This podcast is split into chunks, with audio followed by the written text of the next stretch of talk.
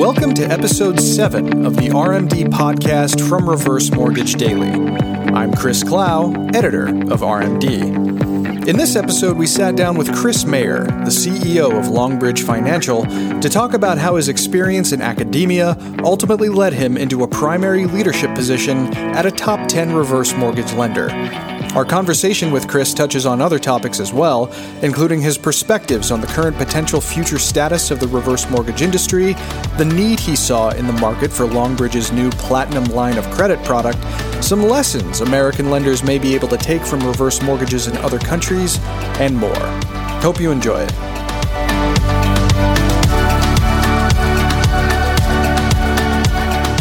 Chris, thank you so much for being a guest on the R M D podcast. I really appreciate it. Well, Chris, I'm really honored uh, that you asked me. I'm very uh, happy to be uh, talking with everybody today. Of course, yeah. It's it's it's great to get a perspective from a leader in the industry. It's something that we live for here. So thanks for joining us. Let's start off with a bit of an introduction, just for the benefit of the few people who may not totally know who you are. Tell us a little bit about yourself and how you got into the reverse mortgage industry. Sure.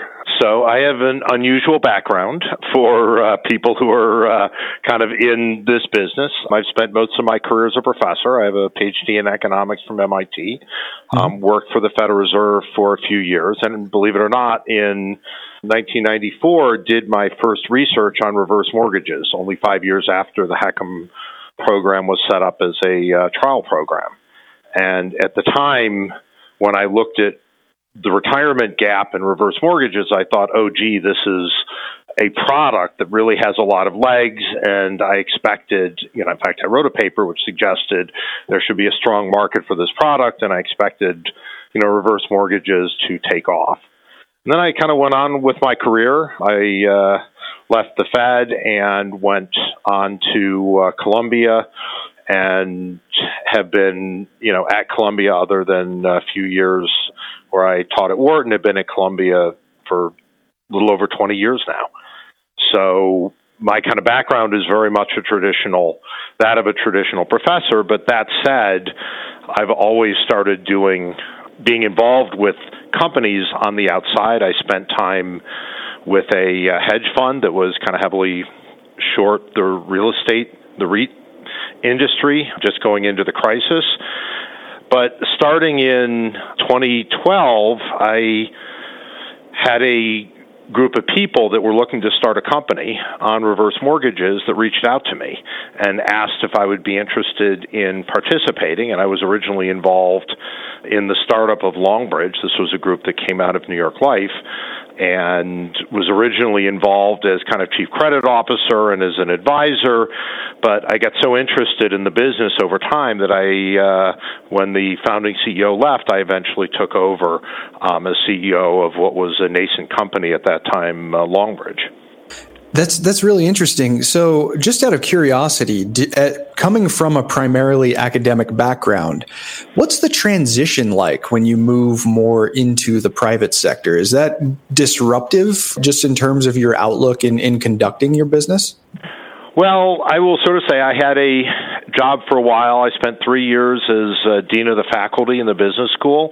And in that role, you have You know, you know, you have a lot of faculty that sort of nominally report in, but actually faculty really are kind of doing their own thing. So it's a very different, you know, being in academic administration is very, very different than running a company in lots of ways, including the sense that you don't have a large, you know, university bureaucracy that you have to manage. There are pluses and minuses of having people behind you.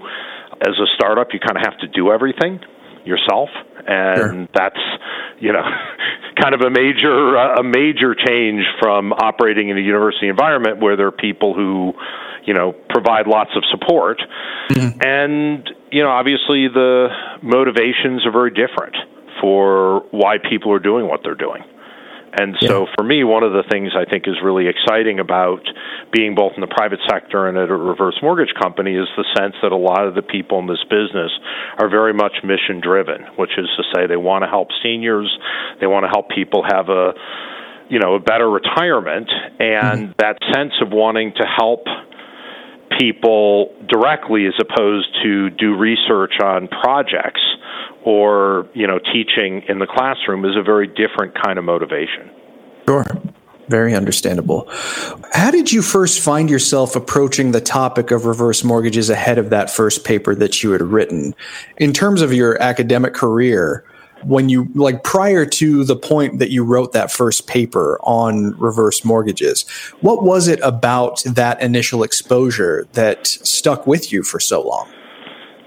So, to me, the idea of reverse mortgages, I was writing that in the context of understanding the role of housing in savings for Americans.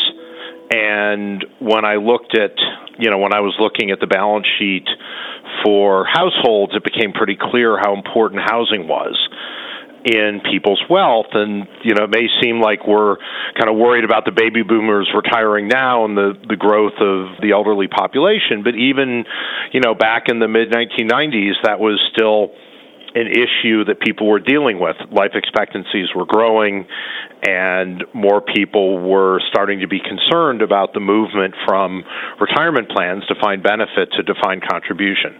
Obviously, in the intervening years, that has continued to be something that has gotten more and more traction, and it's something we haven't done a lot to fix. So in a sense, the same issues that I took on in the mid nineteen nineties working on, you know, reverse mortgages are the same issues that we have today. It's just that the scale of the challenges today are larger than they mm-hmm. were at that time. Sure, absolutely. In terms of your position with Longbridge, I don't know how often people get to have sort of a direct perspective on what it's like to be in that kind of a position. What are some problems that you've had to deal with as the head of a major reverse mortgage company that people might not expect? So if you look at the, you know, major companies today, you know, we were founded, you know, back in twenty twelve and literally started from the ground up. And so in that sense, when you're, you know, really building and running a startup company, which is what we were, you have to do pretty much everything. And so in that sense, you're responsible for making sure that, you know, you're able to get licensed and get products, get fingerprinted. And uh, have been fingerprinted many, many times. Had to walk into the, uh, at one point to get fingerprinted at one of the uh, precincts in New York City where I live, and came out with blue ink all over my hands because the precinct didn't have a working bathroom for people who are not incarcerated, which luckily I was not, wearing a white shirt and suit because I was then on my way to meet with a group of potential investors. And so I'm sitting here with ink dripping, you know, having people look at me like, God, was this guy just arrested? What did he do? Anyway, it's a, it's, you know, you're, you're doing everything in a startup. So I have to meet with investors. I have to make sure that what we're doing makes sense. And, you know, somebody who comes from, you know, a university background, although I was a principal in a hedge fund for a number of years, you have to worry about, you know, important things like compliance mm-hmm. that, you know, are extremely relevant for a company in the mortgage business. And so you have to learn real quickly how to do things and how to do things in the right way. Mm-hmm. Sure. Definitely. Well, uh, of course, you know, Longbridge offers home equity conversion mortgage products, but a lot of the conversation recently in the reverse mortgage industry at large is about proprietary products, private products, non-governmental products, whatever you'd like to call them. And uh, of course, one of the big recent stories to come out of your company was the launch of a new proprietary reverse mortgage product under the Platinum line that features a line of credit. Tell me more about the philosophy of introducing that, and how do you expect it'll be used by borrowers? Have you seen any early data, or is it too close to the initial announcement to make that kind of a determination? Sure. So let me first talk, you know, you had asked about kind of the linkage between being a professor and being somebody who studies the mortgage industry and, you know, somebody who is in the business. And one of the things that is really exciting about running a company is that when you're in the academic world, you can look in something and say, here's a solution to a problem. And in our case, it was trying to understand what is the need for seniors today in terms of the kinds of loans and credit that they're interested in. And as somebody who has long studied securitization and credit markets and the role of different institutions in that system, you then have the opportunity to try and actually build a product and bring that product to market. And I would say that the the perspective of an academic, which is to look at data and try and understand what people's needs are, is something that turned out to be really valuable in thinking about and bringing to market our Platinum line of credit product. So it's a product I'm very proud of, and it's a product that took a lot of work, because what we've tried to do is to solve a problem, and not by telling seniors this is what you should do, but looking at what they're actually doing. And so we know that for every person that has an outstanding H E C M, almost eleven have an outstanding H E L O C of people in this demographic. So what we've tried to do is look and say, what are people getting today? How are they, what is meeting their needs? And can we build a better mousetrap? Can we build a line of credit product that really meets the needs of seniors and brings with them advantages that a H E L O C doesn't?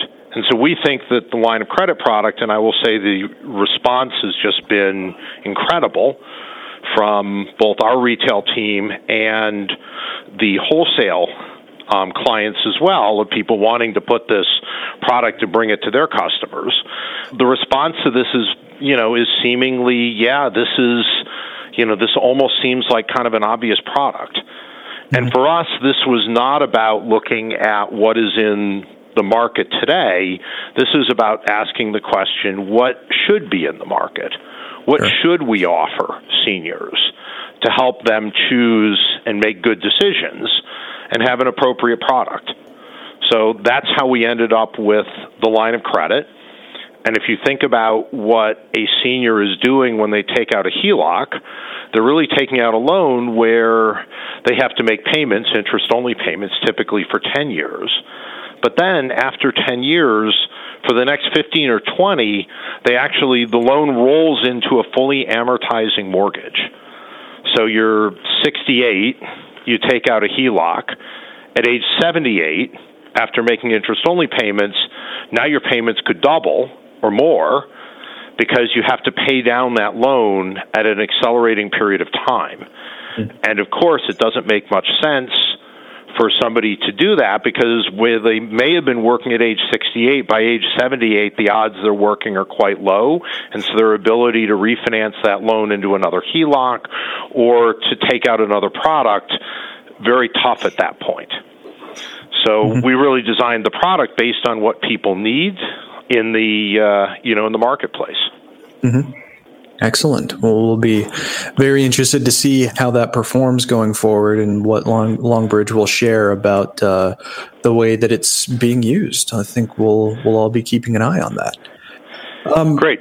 You know, and as I said, we're we're really looking at that, and our goal is, I think everybody's goal is in this market, is to try and grow the size of the pie, rather sure. than doing me too products of, you know, this is what somebody else has done, and this is, in fact, what I think has been really exciting in the industry in the last year, year and a half, is that as people have started building their own products and bringing them to market, the idea is how can we expand the size of the market and expand the pie, rather than just competing with the same product for the same customers, where really all that you're doing is just, you know, fighting against each other, as opposed to really our common goal, which is putting seniors into the most appropriate product they can be, take, which for, I think, most seniors really is a reverse mortgage. Sure. Excellent. Well, uh, speaking a little further about proprietary products, and given the um, the enormous data repository that is your brain, do you think that the day will come for proprietary products like the Platinum to eclipse the H E C M, or do you see the industry wins maybe moving in a different direction altogether? I actually, I hope and expect that the private market will eventually be larger than the H E C M market. I think, you know, and I think we should start with the fact that I think the H E C M is a wonderful program, and is a program that serves customers and taxpayers extremely well. That said, I think there are opportunities to design products and to manage those products on the back end in ways that offer advantages and that are things that in the private sector we can do that are harder for the government to make changes to. You know, it's just harder for, you know, it's harder for the government to do things very quickly. Mm-hmm. And I think, you know, everybody on the F H A side, they've been amazingly supportive in terms of the changes they've made in the market to try and create a product that works. But in the private sector, we're able to move a little more quickly, and we're able to design products that meet the needs of customers. And so I do think as we have a lot of investor demand for our products, we are going to be able to grow the private market, create hybrid products and other things that are going to be, you know, get to market more quickly mm-hmm. than the government can do, and to serve broader audiences that expand the number of people who are willing to do a H E C M. Excellent. You know, you know, just to one example, the the upfront cost of a H E C M is pretty high with the two percent initial mortgage insurance premium. Mm-hmm. And that's something where, you know, we can design around that, adjust rates and terms and other things that allow somebody to get into a, a you know, a private loan less expensively. Mm-hmm. Um, at least less expensive from an upfront cost perspective than they can with a H E C M. And for some borrowers, that's a really important concern. So it's just an example of the kind of things we can do that expand the market beyond the H E C M. Mm-hmm. Great.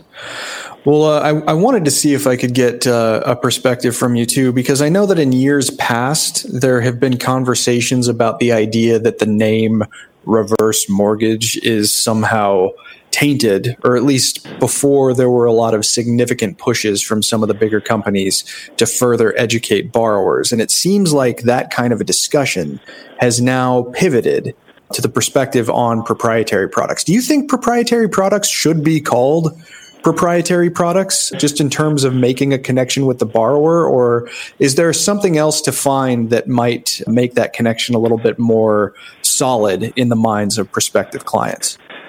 So we don't ever talk to customers about proprietary reverse mortgages. Of course, we talk about platinum loans with sure. them. So from our perspective, we definitely think that what matters to consumers is not a description, but a brand, and that consumers really, you know, ultimately care about what the product is.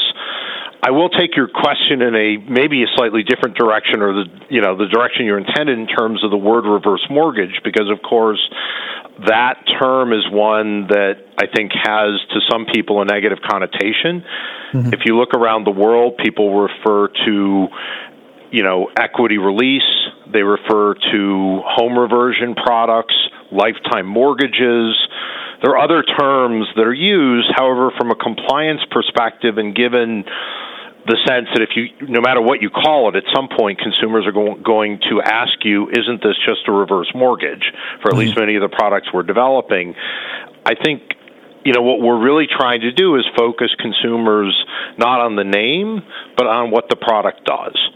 Sure. And I think if we can do that, then you've really effectively pivoted the conversation to operate on the grounds that are really most important for the consumer, which is what are their needs and how can we help solve their needs? Mm-hmm. That to me is the most important thing in terms of, you know, what you're labeling and how you're talking to your clients. Absolutely. All right. Thank you for taking that and running with it in that direction. I find mm-hmm. that really interesting. Well, further on the topic of product education, how far do you think that the industry has come in educating people about the potential for reverse mortgage products to make a difference in their lives? By that same token, how far do you think it still has to go? Look, I think we have a long way to go in terms of how we're educating consumers. Mm-hmm. You know, we're we're starting from, you know, it's not like we're starting from an even position. We're starting from, you know, a period where people still have perceptions about the product that are really unfortunate and unfair. They don't reflect the design of the current product, which has protections, you know, on the H E C M side for non-borrowing spouses that has protections for, you know, non-recourse provisions, and we now have underwriting. So there are all sorts of things that have changed with the product to improve the product, and mm-hmm. we're fighting a reputation from our past, and we're fighting a name that sounds, you know, reverse mortgage, reverse of what? It, you know, it's it's a bit of a challenge. So we have a lot of education to go, to do, and mm-hmm. I think you're seeing, you know, and we'll see some of the work we do supporting the L O C product really to be focused on education and marketing to consumers to help them better understand what the offering is. And I think you're seeing some of the other companies in the space take different attempts at the same goal. So I think we all understand that it's really important to kind of, I don't want to say rebrand, but to positively brand the market and the industry, and also to help consumers focus on the product themselves itself. Mm-hmm. And I think as we build more products, give people more choices, all those things are going to go in the direction of helping people better understand the choices they have. And that is, I think, from a marketing perspective, the most important thing. Sure, definitely. Well, I always like to ask this question of a leader of a company whenever I have the chance, and feel free to take this in any direction that you want to, whether it's marketing, whether it's some of the day-to-day operations that you have to oversee. But for you, what is the best part about being in the reverse mortgage industry? There are two things. The first is I'm proud to be working with people at Longbridge and people in the industry who really care about the retirement of older Americans. And I think the misperceptions aside, this is really a great industry with wonderful people, and I feel honored to be working with a team of people and in an industry where there are so many people who care about what is a really important problem, which is the retirement of our, you know, nation's elderly. And for me personally, the second thing is that last part, which is this is an opportunity to have a meaningful influence on how people live the rest of their lives. And for me as a professor, you know, the things that are really rewarding are teaching people and having them go out into the world to, you know, to pursue careers and to be successful and, you know, to really do the kind of things they want to do. You know, running a reverse mortgage company allows that in scale, which is we can have, you know, thousands, tens of thousands, you know, eventually hundreds of thousands of customers who can live better lives as a result of what our company does and the products that we bring to them. And so for me, the most rewarding thing about the business is working with other great people and to trying to build and grow a market that allows our nation's elderly to have the best possible retirement they can and to use their resources in a way that really meets whatever their goals are. So allows them to do the things they want to do in retirement. Mm-hmm. So that's what's rewarding to me. Excellent. Well, I'm going to ask you to complete a sentence for me. I'm going to trail off and feel free to fill it in with whatever you want to fill it in with. The biggest opportunity for the reverse mortgage industry right now is to develop new products to meet the needs of our clients. Perfect. Excellent. And lastly, do you have a perspective on what you see the industry looking like in five years, or do you think that real change will happen in a different amount of time? Maybe less, maybe more. Sure. I think in five years, the biggest change is we will see some larger institutions come back into this space. Hmm. Um, I'm not necessarily predicting that it's going to be a specific bank or insurance company or pension fund, but I do think we're going to see larger institutions come into the market and start to be meaningful players. And the place I'd point to is actually the United Kingdom, where for a long time, you know, by the way, they have no such thing as a H E C M, as they have no government-insured products, but all of the products in the U K are privately funded, predominantly through insurance companies and pension funds. Mm-hmm. And so in that market, it looked kind of like our market in the sense that there were smaller companies, you know, smaller relative to big brands, who pushed the market up to a point, and as the market started to get size and scale, you saw the entry of larger institutional players with a brand start to come into the market. And I still think that's in, you know, what I would call probably the middle stages, the early middle stages of the market. Certainly relative to the U S, we're in the early, early stages of things. But I do think we're going to see more brand name companies come in and recognize that this is an important clientele, and it really, they need to try and bring products to their clients that allow them to better retire.